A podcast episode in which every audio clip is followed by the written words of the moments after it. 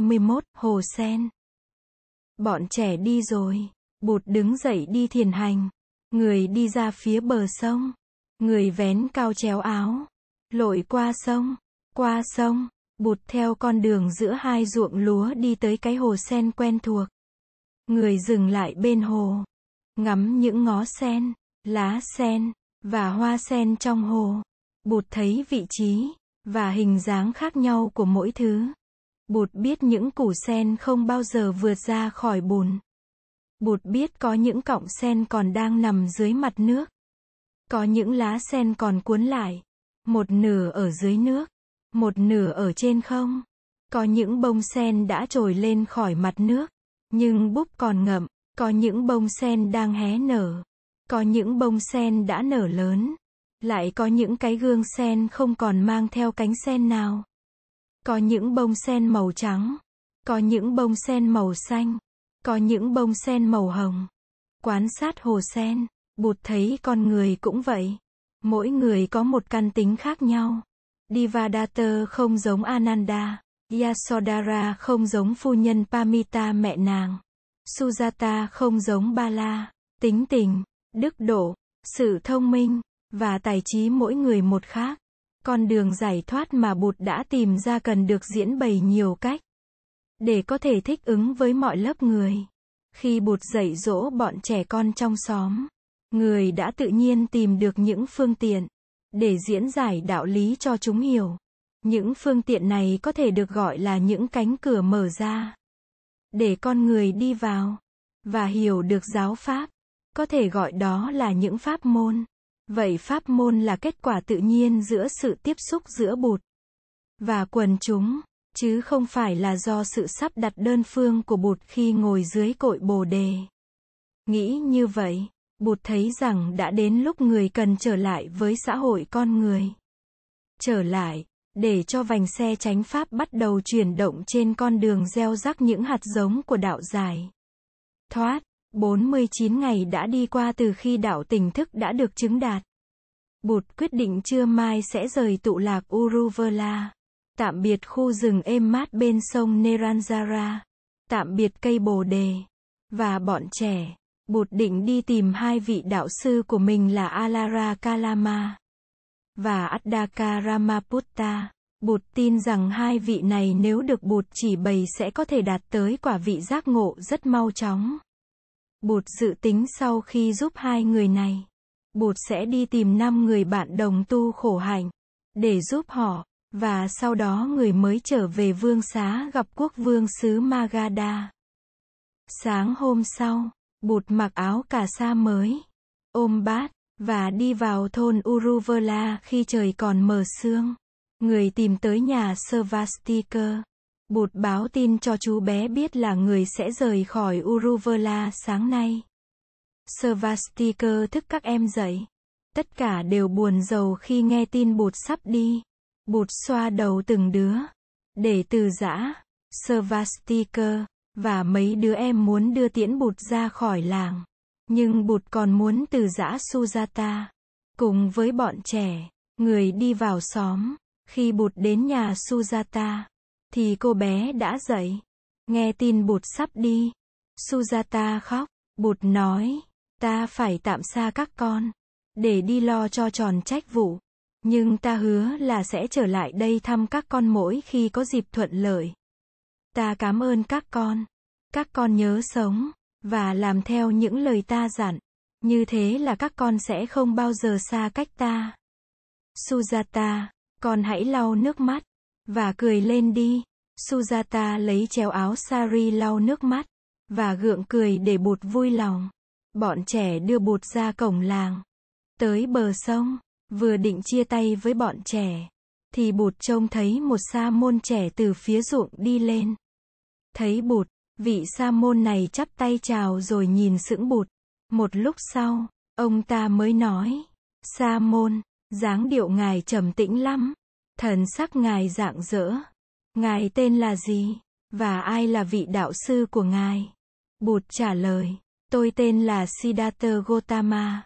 Tôi đã học với nhiều thầy. Nhưng hiện tại, thì không ai làm thầy của tôi cả. Còn thầy, Thầy tên gì và đang đi đâu?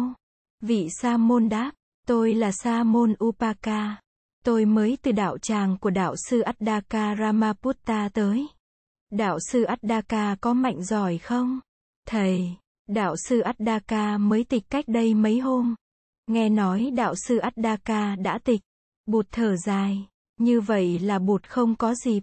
Để giúp ông ta. Bụt hỏi thêm. Vậy, thì thầy đã có dịp thọ giáo với đạo sư Alara Kalama chưa? Sa môn Upaka nói. Tôi cũng đã từng được học với đạo sư Alara Kalama. Đạo sư cũng đã tịch rồi.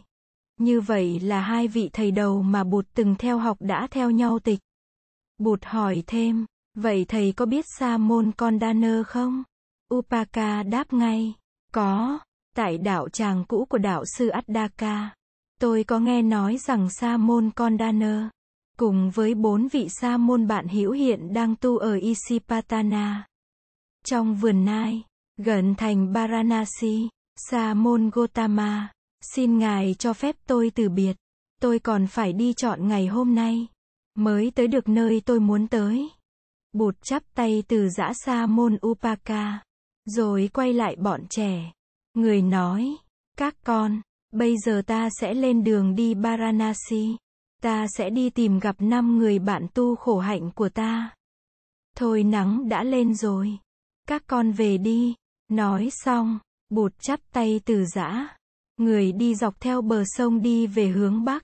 Người biết rằng con đường này tuy dài hơn, nhưng dễ đi hơn. Sông Neranjara đi lên hướng Bắc, và sẽ đổ vào sông Hằng. Gặp sông Hằng, người sẽ theo bờ sông đi ngược về phương Tây. Chừng 6 ngày đường bụt sẽ tới làng Pataligrama. Tại đây người sẽ vượt ngang sông Hằng. Bên kia sông là kinh đô Varanasi của vương quốc Kasi. Bọn trẻ chắp tay đứng nhìn bụt cho đến khi người đi khuất, đứa nào cũng buồn hiu. Sujata lại khóc, Svastika cũng muốn khóc, nhưng cậu bé cầm lại được. Các em mình còn đứng đó. Khóc sao cho tiện. Cuối cùng Svastika nói, chị Sujata, em chào chị, em phải về đưa châu đi ăn. Các em, Ta về nhà đi thôi. Ba la, hôm nay, em phải tắm cho thằng Rupak. Đưa Bima đây anh ấm cho. Trên con đường bờ sông, bọn trẻ âm thầm đi về xóm cũ. Thầy Ananda là một vị sa môn tính tình nhu hòa rất dễ mến.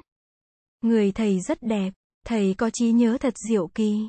Bất cứ bụt dạy điều gì, thầy đều ghi nhớ không sót một mảy may thầy đã nhắc lại 11 điều mà Bụt nói trong kinh chăn châu. Theo thứ tự trước sau, vị sa môn trẻ Svastika nghĩ rằng tất cả những gì mà chú vừa thuật cho thầy nghe, thầy đều đã ghi vào trong ký ức của thầy đầy đủ. Trong khi thuật lại giai đoạn Bụt còn ở trong rừng với bọn trẻ, Svastika thường thỉnh thoảng ngước mặt nhìn Ni sư Gotami. Chú thấy hai mắt bà lóng lánh. Chú biết bà rất ưa được nghe những chuyện này chú đã cố gắng thuật lại với thật nhiều chi tiết. Bà rất vui khi nghe chú kể tới những chuyện như chuyện bọn trẻ cũng ngồi im lặng ăn quýt với bụt ở. Trong rừng, Rahula nghe Svastika kể chuyện cũng rất lấy làm thích thú. Còn thầy Osaji nữa, thầy là người nghe im lặng nhất từ cả ngày hôm qua cho đến ngày hôm nay. Chú biết thầy là một trong năm vị sa môn từng tu khổ hạnh với Bụt tại Uruvela. Chú rất muốn được thầy kể lại cuộc gặp gỡ giữa Bụt và năm thầy sau 6 tháng xa cách, nhưng chú chưa dám. Vừa lúc ấy, thì ni trưởng Gotami lên tiếng. Chú có muốn Đại Đức Osaji kể cho chú nghe về những gì đã xảy ra cho Bụt từ khi Bụt rời khỏi Uruvela không đại đức Osaji đã từng thân cận với Bụt trong suốt 10 năm nay. Chính ta cũng chưa được nghe ai kể hết về những gì đã xảy ra trong 10 năm hành đạo của người. Thưa Sa môn Osaji, chúng tôi có thể thỉnh cầu Đại Đức kể lại cho chúng tôi nghe về quãng đời đó của Bụt được không? Thầy Osaji chắp tay đáp lễ. Xin ni sư cứ gọi tôi bằng thầy. Vừa đơn giản vừa thân mật.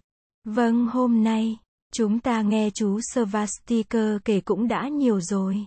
Và cũng lại gần đến giờ thiền tọa buổi tối. Vậy chiều mai xin mời Ni Sư, Đại Đức Ananda, và hai chú sang liêu xá tôi. Nhớ gì, tôi sẽ xin tường thuật lại hết cho quý vị nghe.